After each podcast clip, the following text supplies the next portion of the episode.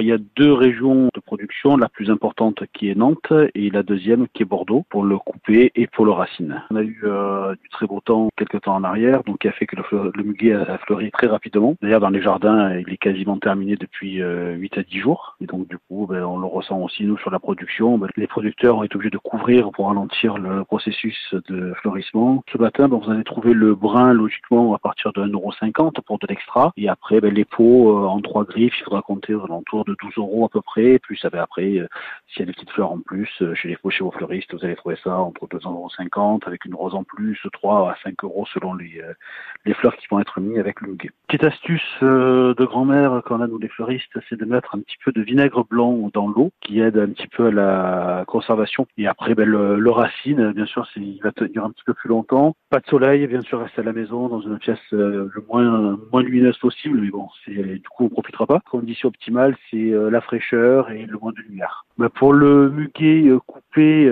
ben, c'est deux à trois jours. Hein, c'est quelque chose de très éphémère. C'est vrai que c'est pas une fleur qui, qui persiste dans le temps. Sur le racine, ben, ça peut durer une petite semaine maximum. Hein. Ce qui fait aussi le bonheur du muguet et le, sa rareté, c'est le fait qu'il soit très éphémère.